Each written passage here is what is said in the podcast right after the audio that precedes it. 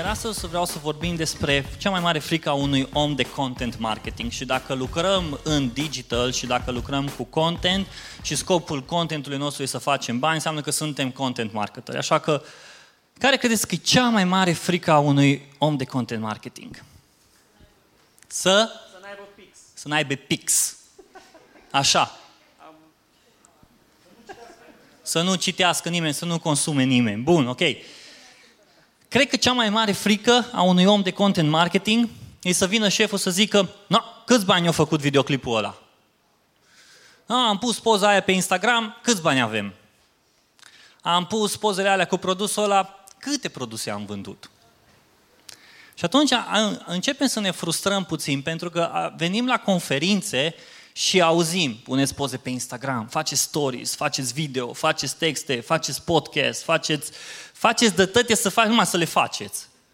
Și ajungem după aia la sfârșit, tragem linie și aducem rezultate sau nu aducem rezultate. Așa că în prezentarea de astăzi vreau puțin să fim mai tehnic. Și o să vorbim despre content marketing și o să vorbim despre mai degrabă partea de marketing din content decât de partea de creare de content. Nu o să fie o prezentare inspirațională, nu o să vă motivez, o să vă prezint cum am făcut noi și ce am făcut noi ca să avem rezultate. Și da, răspunsul e că poți să faci bani cu contentul. Cum? Începem cu research-ul. Cred foarte mult că research-ul e dincolo de partea asta în care stăm și studiem ce-i trending, uite, ăștia au făcut videoclipul ăla, au ajuns în top trending, care e algoritmul, cum funcționează, ce funcționează așa. Cred că, în primul rând, un om de marketing ar trebui să înceapă cu partea de research, să-și înțeleagă industria. Și știu că vorbesc niște baliverne, dar când vedeți ce există în marketingul din România și ce materiale se creează, nu știu dacă jumătate din ele au parte de research în spate. Și de aceea am pus partea asta că e foarte important, research-ul audienței, să-ți înțelegi audiența. Ce a pus Alex adineauri cu userul tău? Cum era? User persona? Buyer persona? Așa, buyer persona. Ți-ai înțeles până la urmă audiența ta. Aia e audiența ta. Cu audiența aia vorbești. Vorbim după aia despre să înțelegi, să faci research despre platformă, despre competiție. Sunt niște lucruri pe care, dacă noi nu le înțelegem, nu putem să facem conținut care să atragă bani. Și, până la urmă, rezultate. De fapt, bani sunt rezultate. Așa că am împărțit în două. Partea de research, despre care nu o să vorbesc prea mult, și partea de experiment. Și astăzi o să vorbim despre cum să folosești content marketing și să experimentezi cu content marketing ca să atragi rezultate.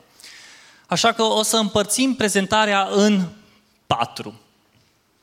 Cum să fii văzut, cum să atragi mențiuni, linkuri. Da, în 2019 ai nevoie de linkuri pe Google pentru că lumea te caută și Google-ul a fost creat pe o bază științifică. Băieții a doi, când au început să facă Google, s-au gândit care material e cel mai căutat dintr-o bibliotecă și este cel mai menționat material. Pornind de la materialul ăla, înseamnă că ăla e cel mai important în momentul când faci un studiu, în momentul când faci o cercetare. Și atunci au spus, cu cât îi materialul mai mult menționat, înseamnă că e mai de încredere. Așa și-au construit ei Google-ul. O să vorbim despre cum să-ți poziționezi brand-ul și despre lead-uri. Dar partea asta o să fie împărțită în două. B2B și cum am folosit eu personal. O să vă arăt cum am folosit la Bannersnack strategia asta pentru a reuși să facem bani la Bannersnack. Începem cu prima parte. Cum să fii văzut?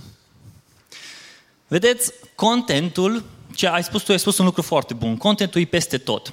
Contentul facem noi. În momentul în care la Bannersnack am stat și ne-am gândit, bun, cum reușim să facem un tip de content care e total diferit de ceea ce face competiția, dar în același timp aduce o diferență pe piață. Așa că am vorbit cu oamenii noștri de la PPC și am întrebat, bun, ce faceți voi diferit? Sau unde mai faceți voi advertising și unde mai băgați voi bani în advertising ca să ne vină clienții? Și au spus, bă, uite, Facebook, Instagram, YouTube, Display, Quora, Reddit. Opa, Quora și Reddit. Așa că am vorbit cu draga noastră echipă de PPC și le-am spus, puteți să faceți o analiză de câți bani am băgat noi în ultima vreme, ultima lună, ultimele 2 luni în Reddit și Quora și să facem o diferență între astea două platforme. Așa că colegele noastre de la PPC ne-au trimis detail slide-urile, care la prima vedere, dacă te uiți să vezi, nu o să înțelegi nimica. Oamenii de PPC o să iubească slide-urile astea. Dar noi, de oameni de la Content Marketing, am zis că ok, hai să transpunem ca să fie mult mai ușor de înțeles pe limbajul oamenilor de marketing. Așa că pe blog am pus key takeaways, am făcut un infografic, am scris despre el un articol foarte lung. În următoarea, în săptămâna respectivă, am început, după ce am publicat, am început să vorbim cu publicații și am început să vorbim cu tot felul de oameni care să reușească să împingă contentul ăsta. Și de ce să-l împingă în față? Pentru că nu s-a mai făcut așa ceva pe internet. În momentul ăla nu era cineva care să spună, uite, am băgat $2500 în Quora și Reddit, asta e diferența dintre Quora și asta e diferența dintre Reddit. Așa că am reușit, am apărut pe We Are Social Media, am reușit să publicăm un material și pe Social Media Today.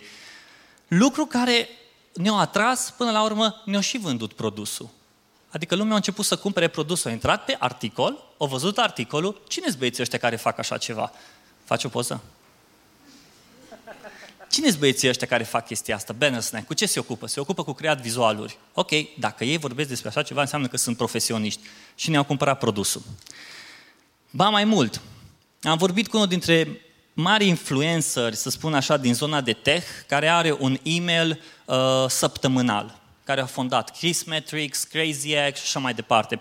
Poate sunt niște buzzword-uri pe care unii nu înțelegeți, dar în industria de tech și de startup-uri sunt foarte mari. Și i-am trimis feciorului respectiv, uite, am făcut studiul ăsta, îți place? Dacă îți place, pune-l în newsletter. Da, mă, e fain, hai că-l pun. Și l-a pus. Și ba mai mult, am diversificat conținutul și pe LinkedIn, nu numai că am pus un link către articol, adică am luat infograficul ăla și l-am împărțit în slide-uri. Exact ce spuneai tu, Laurențiu. Fă-l pentru platformă, ca omul, un moment, dă-i mură în gură omului care e pe platforma aia. Dacă ține telefonul vertical, dă-i vertical. Dacă ține orizontal, dă-i orizontal. Azi mâine o să-l întoarcă cu capul în jos. Dă-i așa conținutul. Nu știu niciodată că vrea să cheltuie niște bani. Bun, ce tipsuri mergem cu primul sfat? Unul la mână. Guest posting. Nu mai știu cu cine am vorbit chiar astăzi și spunea că am început să scriu articole pe republica.ro. Deși persoana respectivă are blog. Și am întrebat, de ce scrie acolo? Mi-atrage vizualizări și mă face să fiu mult mai văzută. Și atrage trafic către blogul meu. Cred foarte mult în puterea de guest posting, care te ajută să atragă, să-ți aducă vizualizări și să-ți aducă utilizatori pe site-ul tău. Parte de networking. Networking-ul ăsta de la evenimente e super mișto, dar Instagram o să înceapă și toate rețelele astea de social media o să înceapă să pună tot mai mult accent către DM-uri, către private messaging. Acolo se poartă discuția și acolo se încep până la urmă parteneriatele. Te ajut pe tine, mă ajut pe mine. Foarte simplu.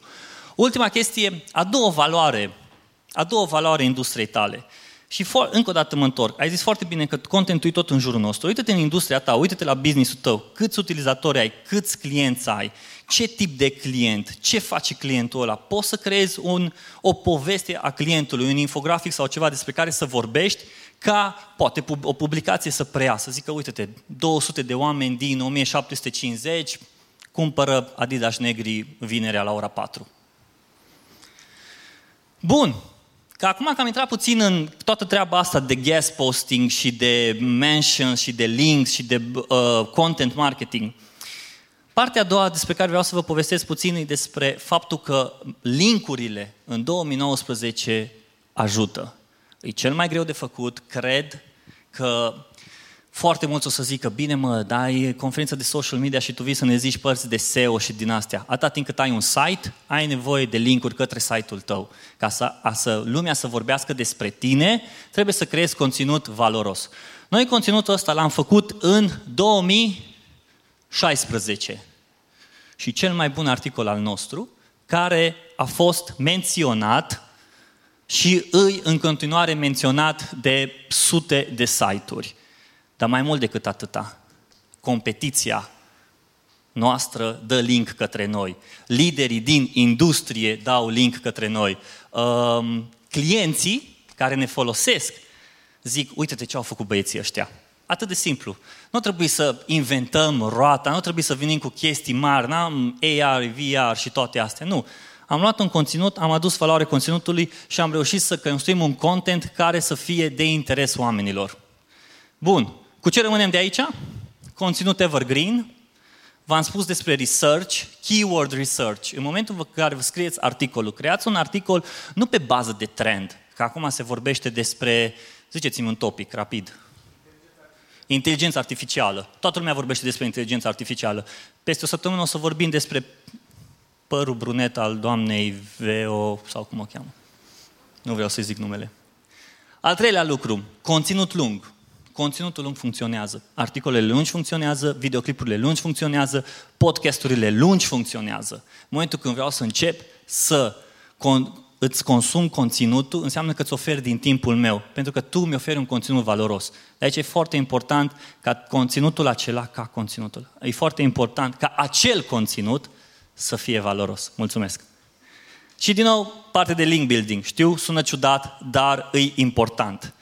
Și ne întoarcem la partea personală, care e mai interesantă. Hai să vorbim despre poziționare de brand. Cristi a vorbit, când l-a prezentat pe Alex, ca și omul care stă la masă și Zuckerberg îi aduce cafeaua.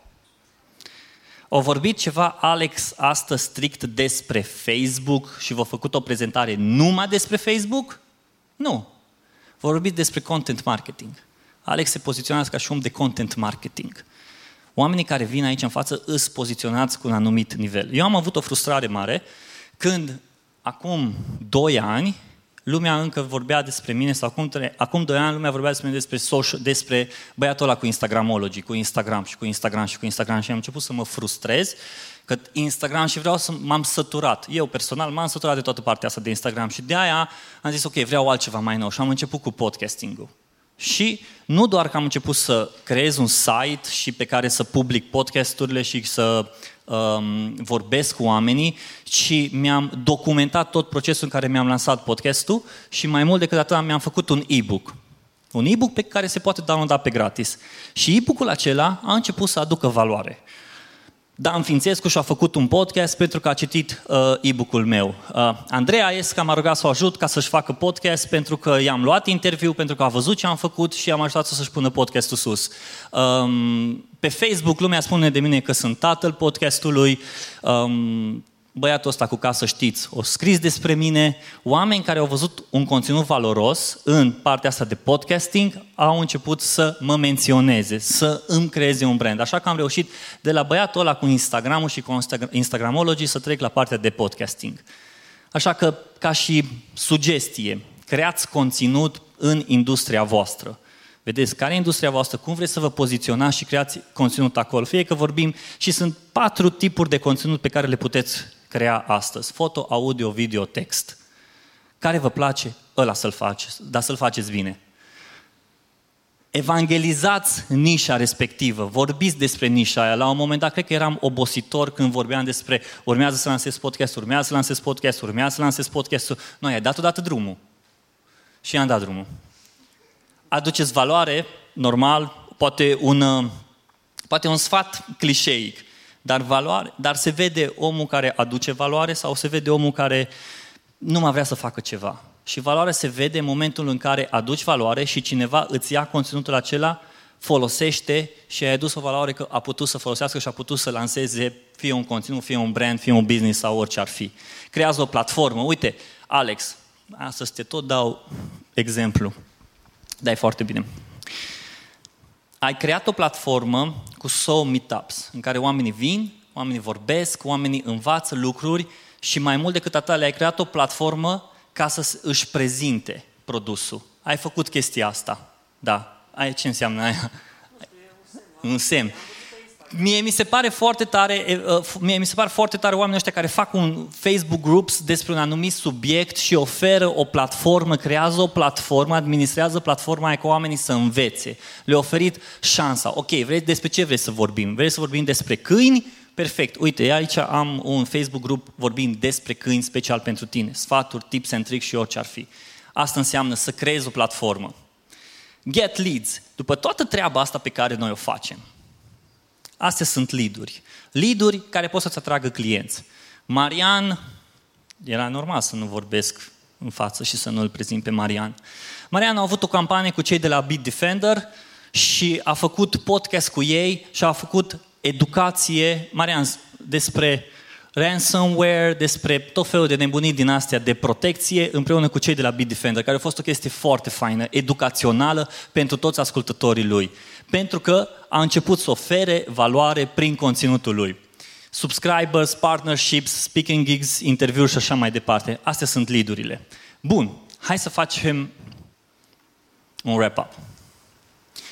Creăm conținut ca să fim văzuți. Suntem văzuți și dacă suntem văzuți, suntem și menționați. Dacă suntem menționați, înseamnă că ușor, ușor ne reușim să ne creștem un brand. Dacă avem un brand, acolo am greșit, da. E ca un GIF. Dacă ne poziționăm ca și un brand, începem să strângem lead-uri. Și dacă strângem lead-uri, facem bani. Cam asta înseamnă toată treaba. Cam așa poți să faci bani cu content marketing. Prezentarea mea o găsiți aici, bit.ly/catai.webstock și cam asta a fost pentru astăzi.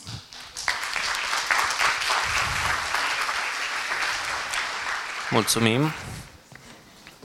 Ia să vedem. Nici n-am fost nevoie să pun eu primul întrebare de data asta. Vreau să ne spui nouă tuturor ce înseamnă documentare la tine, proces de documentare. Tot ceea ce fac și tot ceea ce învăț pun pe internet. Asta înseamnă documentare pentru mine. Exact în e-book o să vezi strict documentare. Am luat screenshot-uri din statusuri de Facebook în care spun, uite-te, mi-am făcut site-ul, mi-am găsit nume, am reușit să fac asta, am reușit să fac asta. Și de ce fac documentare? Pentru că prin documentare oamenii pot să vadă întreg procesul. Și prin procesul acela eu am simțit că i-am putut învăța, inspira și mai mult decât atâta, i-am putut face parte din produs. Ca în momentul în care am lansat produsul, ei deja erau familiari cu produsul. Nu, n-ai înțeles întrebarea mea. Cât timp faci documentare ca să ajungi să pui în practică exemplul pe care l-ai dat pentru Bannersnack? Pentru că a face conținut nu e o chestie foarte simplă. Ta. Bine, atunci, uite, a doua întrebare. Așa, cât timp fac documentare ca să reușim să facem ce am făcut pentru Bannersnack?